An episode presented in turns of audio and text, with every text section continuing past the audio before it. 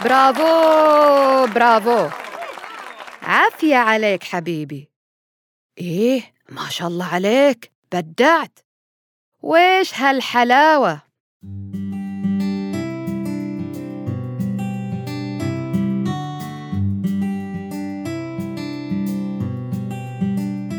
أهلا وسهلا فيكم حبايبي المستمعين. ومعاكم سوسن آل إدريس وبودكاست رحم الله والديك. برنامج خفيف أحكي لكم فيه حكاياتي وانطباعاتي في الحياة. اللي أرجو إنها تعزف على وتر في وجدانك من زمان ما سمعته أو كنت غافل عنه. عشان بعد ما تسمعني تدعي لي وتقول رحم الله والديك.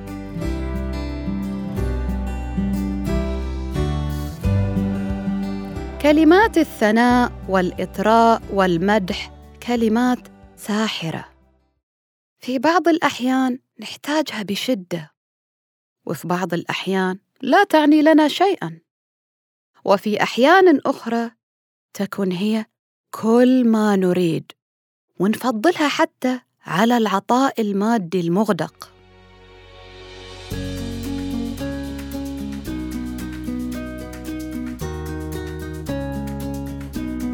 أول كلمات تشجيع سمعتها كانت من والدتك لما نطقت أول كلمة ولما خطيت أول خطواتك. وبعدين صرت تسمعها من معلمينك في المدرسة. وبديت تنتقي من تنتظر منه الإطراء. المعلم اللي ما يعجب العجب تطير من الفرحة لو قال لك أحسنت. أما المعلم الكريم في مدحه ودايما يشجع طلابه ما تبتسم حتى لو قال لك ممتاز بارك الله فيك.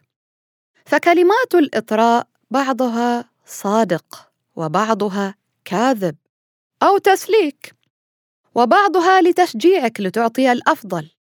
لكن يظل الإطراء شيء جميل إلا عندما يستخدم كوسيلة للنصب عليك وأخذ ما في جيبك.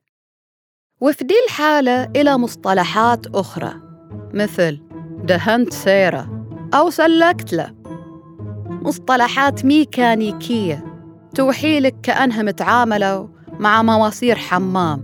أكرمكم الله. وفي من يمتنع عن إطرائك تماماً تماماً تماماً. ويكتفي بالمقولات اللي عتيد إنها تكون باردة ولا فيها نبض. وعن قولة ما قال شي. بعد ما تكون أنجزت عمل. أو أديت أداء كنت شايف نفسك بارع فيه. واكتفى أنه يقول لك يعطيك العافية. ويمشي عنك ويتركك.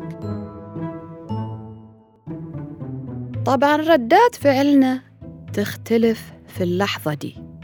في منا اللي ما زال محتفظ بمشاعر الطفولة ناحية المديح. ويبغى يوصل لنفس الشعور اللي أمه كانت تعطيه إياه.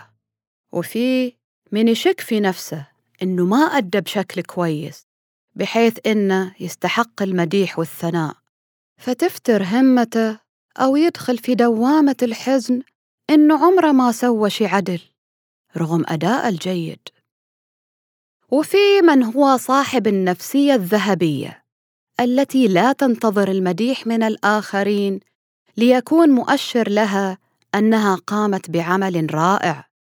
إن مدحتني فهو إطراء لنفسك إنك تعرف تعبر عن شعورك في تقدير العمل الجيد.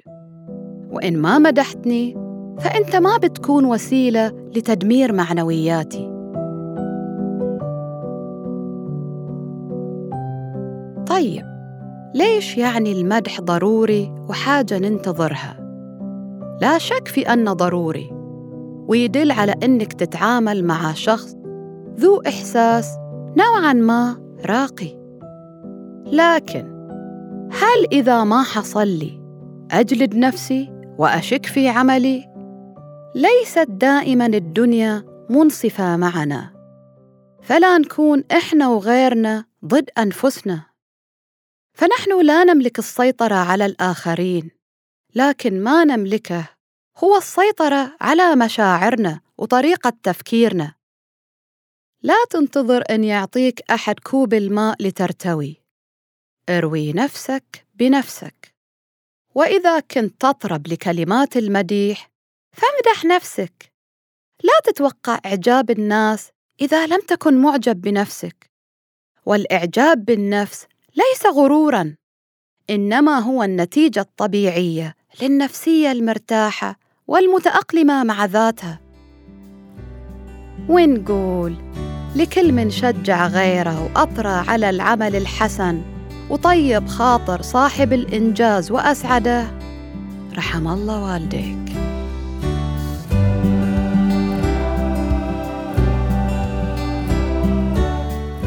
كنت معاك أنا سوسن آل إدريس. لا تنسى تشارك الحلقة مع اللي حواليك. وتتابعني على حساباتي في السوشيال ميديا واللي حطيتها لك في وصف الحلقة. الحين أقدر أقول لك أتمنى لك يوم جميل ورحم الله والديك.